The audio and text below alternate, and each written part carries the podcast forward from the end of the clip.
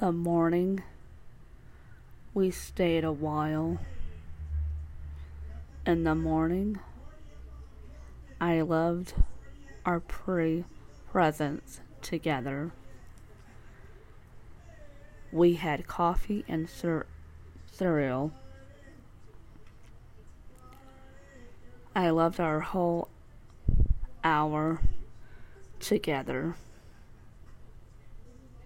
And this poem is called Morning Breakfast by Victoria.